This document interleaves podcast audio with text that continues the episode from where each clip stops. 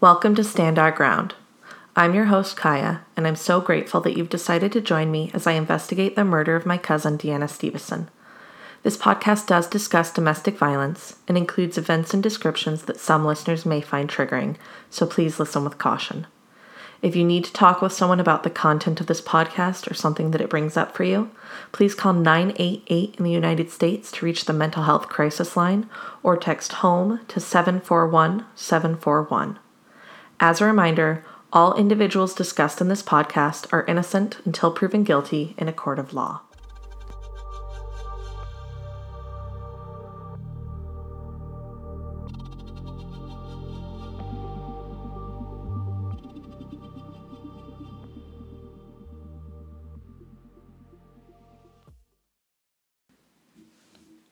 This week on Stand Our Ground, we're going to take a look back at where we've been and what we've learned, and a look at what's coming up next when we return from our winter hiatus. Before we do that, I did want to announce that Deanna Stevenson's case will be featured on two upcoming podcasts um, Cold Cases, Cults, Murders, Oh My, and MBP, Murder, Blood, and Psychopaths. So I will be interviewing with those podcasters to talk about Deanna's story and help get it out there more. Once uh, those episodes are live, I will share them on our Facebook page. So please make sure to be looking for that.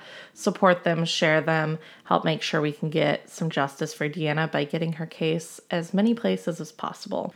Also, if you're a subscriber, you should have just received an email from me asking for a good address to send your free bumper sticker promoting Stand Our Ground podcast. Um, if you have not received an email from me, that means I don't have yours. So please shoot us an email at standourgroundpodcast at gmail.com so we can get that to you. You will have to provide proof of your subscription by screenshotting it. Um, any bumper stickers we have left over after sending some to family members who want some and subscribers will be available potentially for donation or purchase for other listeners. Um, as a quick reminder, we are going to be at CrimeCon, so we're looking forward to that and more news to come as we get closer. Also, if you're a subscriber, please don't worry. There are still going to be some subscriber only episodes over our winter hiatus. Specifically, we're going to be dropping redacted versions of the police interviews with Amy, Ollie, and Megan. On that note, we are also working on creating a website that will have redacted versions of the case files so that you can review them and make your own judgments about them, and also so that you don't just have to rely on me for the information. I think um, a lot of times in true crime, but particularly in this case, we can get um, a little caught up in some of the things that are or are not documented. And in a case like this, where we can't necessarily trust the police all the way in what they're reporting. It's totally fair to not trust me all the way in what I'm reporting, which is why I'd like to provide you with what I have. So, with all of that said, let's go ahead and talk about what we've learned so far. And I hope you'll indulge me in this non traditional episode format. My hope um, was to kind of share some new information with you, but I'm not feeling very confident in how well I've compiled that. I think there's more to it. And so I want to make sure that I'm able to give you a really complete picture before I release an episode on it. And our winter hiatus will give me a chance to do that. So we'll talk more about that in the coming up section. But I also think it's valuable to go back and sort of recap some of the information that we've learned together, that we've gone through together, to make sure we're all still on the same page. Now, if that's not something that you're interested in, if you're like, I've been here for the whole thing, I don't want to recap, or if you're binging this show and you're like, I just sat through all of it, uh, go ahead and skip ahead five minutes. And that should get you to the point where I'm talking about what's going to be coming up on the podcast. So, when we started this journey, we started with just the stories that were told to us.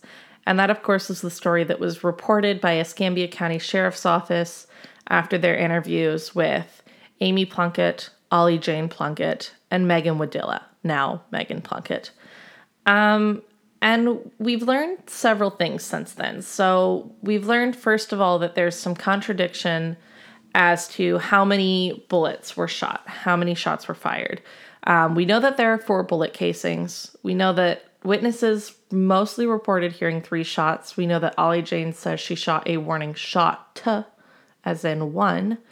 Um, and we know that the line of fire of those bullet casings just doesn't really make sense. We also discovered that the police didn't reach out to everyone that they maybe should have. They didn't reach out to Skipper, who was a primary witness who saw Amy moving Deanna's body, who was there when the police arrived, who who called 911, who then was interviewed by police only because she reached out to them after talking with the family. Um, and we also know that when she talked to investigator Jimmy Tatum, he did not characterize her statements in a way that she felt accurately reflected what she had said and also didn't seem to care very much for what what she had to say. You know that concern that we had about Escambia Sheriff's Office really continued to grow when we were able to talk with Jimmy Staley of the Conjuring Justice blog and learn that there is a history of corruption in that sheriff's office and that there are some other cases where people have not gotten justice and in some cases have potentially died or suffered for longer because of the Escambia County Sheriff's Office either lack of taking action or just incompetency. And it's hard to know which it is, but um, I will leave that decision up to you. We also learned that the police never spoke to Greiner. Greiner was the last person to be with Deanna really before she went to the Plunkett apartment. So after Greiner and Deanna went to a local bar called The Ticket, Deanna went back to Greiner's apartment and was going to sleep on the couch. They made plans to go to the beach the next day with some of their friends because they had the day off. But Deanna was not on the couch when he woke up. She was dead in front of the Plunkett's doorway. Um, on that note, we also learned that there had been a long, kind of contentious history with the house, with Deanna even saying that Megan would get that house over her dead body. We now know that Megan did get the house and she did get it over Deanna's dead body. And her name is the only one on the deed, and Deanna's son got absolutely nothing when it was sold. Um, I'm not going to tell you right now because I'm going to tell you in a couple minutes, but we are going to be looking into whether or not some of the claims Megan made in the lawsuit that got her that house are actually correct or if they were exaggerations or fabrications that Deanna could not refute because she was dead. Um, we also looked into some of our concerns with Jimmy Tatum and how he's run the investigation, some of the things he had to say about Deanna, some of which were really, truly awful. I mean, um, and and seemingly unnecessary. There's no reason for him to tell a separate witness in the case that Deanna was promiscuous or sleeping around. It's not relevant to that person. Um, he also, we know, previously worked with Amy Plunkett, and his first words really to Amy Plunkett in the interview were essentially, "Hey, it's it's me, it's Jimmy. Do you remember me from the office?" Um, some other stuff we learned was there was a witness who we're calling Kelsey who came forward to police after Megan and Amy lived with her in the aftermath of the murder. And she reported that um, Amy and Megan both said that Deanna wanted to die and she wanted them to do it. So we've got a lot going on. We also talked a little bit about how the change in the stand your ground law would have made it easier for someone to get away with murder under the guise of stand your ground, and why the burden of proving that it was not self defense would be on the prosecution rather than the defense, which was a change from what it had previous been, previously been. And we also talked about the bullets. The bullets, the path of the bullets, do not support that there was a ricochet. A ricochet bullet does not go straight through a door and leave a mark on the other side. A ricochet bullet bounces off of that door and does not go through. So that's where we've been. Now let's talk a little bit about where we're going.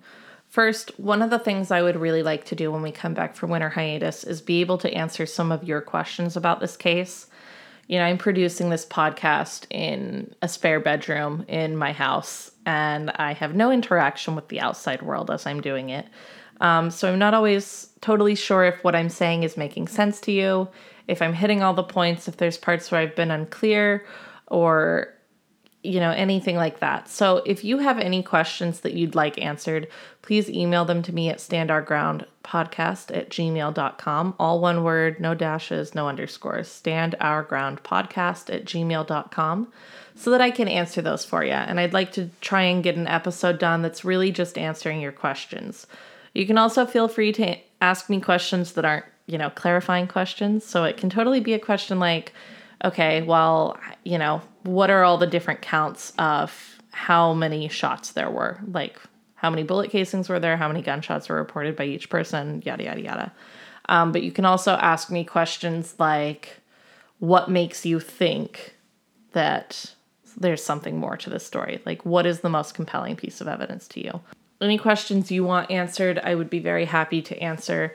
Um, it'll help me, I think, get a little bit more clarity out there because I know that there have been a couple questions sometimes that pop up in um, the Spotify comments or responses or something like that, but I'm not able to reply to those. So if you send them to me in an email, um, I can hopefully get you some answers to that.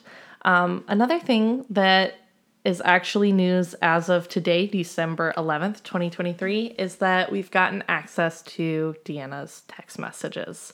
Specifically, with Deanna's text messages between her and Megan Wadilla, now, of course, Megan Plunkett, um, in the months and days leading up to the murder. And I have got to tell you, first of all, they were insane and painful and crazy to go through. Um, I believe the comment I made at, at one point when I was talking um, to my contact was if this was a fictional book, it would be insane the amount of foreshadowing that is happening here. You know, at one point, Megan says, My mom told me I need to stand my ground, which is just eerie looking back.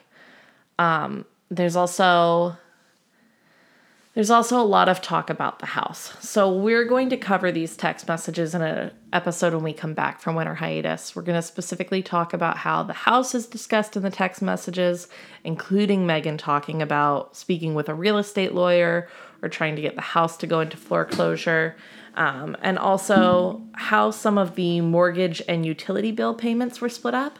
And we're going to do an analysis of how what's mentioned in the text messages of how those payments are split up compares to what is reported by Megan in that legal filing in order to get the house sold and ultimately gain ownership of the house. So we're going to look into that. We're also going to look into some of the things in the text messages that directly contradict statements made by both Amy and Megan to the police during their interviews on the morning of June 8th, 2017 at the Escambia County Sheriff's Office. Now, I do want to put out there before, you know, anyone necessarily comes for me that yes, I do understand if you are somehow involved in a situation where someone ends up dead and you're at a police interview, you are probably going to tell a couple lies to try and paint yourself in the best light, or maybe not even lies, but some half truths, some bending of the truth. And I totally get that. But what I think is important in this case is not that, you know, we're trying to catch a lie. We're going, oh, we found that one. Oh, we found that one. It's more that there is a collection of evidence that points to the fact that something is not right something is not adding up and we are not being told the whole story. And as long as we are not being told the whole story, we need to dig until we get the whole story because someone died. And I don't think it's fair for us to say someone was shot by another person and we don't have the full story, but it was probably self defense, so let's just let it go. I don't agree with that. And so we're going to keep digging. Now, on that note, um, I have gone through almost all of the case files completely and reported the majority of them to you. So we are running into a point where, unless you want to just hear me talk about nonsense or things that we've already talked about, which I seriously doubt, we may not be releasing episodes every week. So we may be moving to an every other week or an as updates come in schedule. That's yet to be determined, and I will let you know when we come back from that winter hiatus.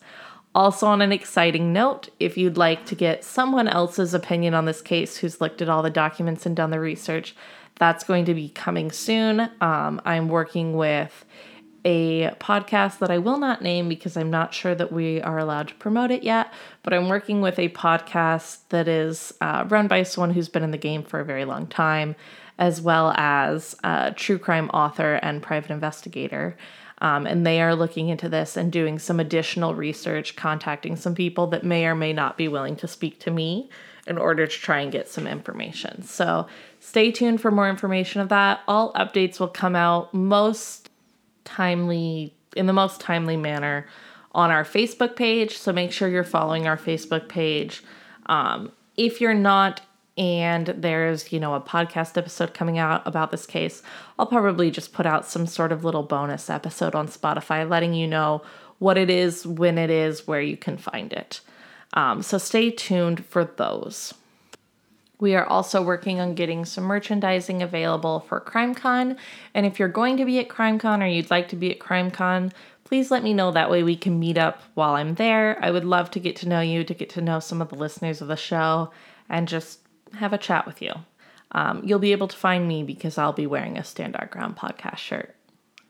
Oh, I did want to give an update also. I heard back from the Florida Department of that's not what it's called, sorry, the Florida Department of Law Enforcement on my records request for disciplinary records requests for Amy Plunkett, Deanna Stevenson, and Jimmy Tatum, but specifically Jimmy Tatum. Um, and the email I got just said that they are very backlogged on records and they do not have an estimated date of when we will get that record by.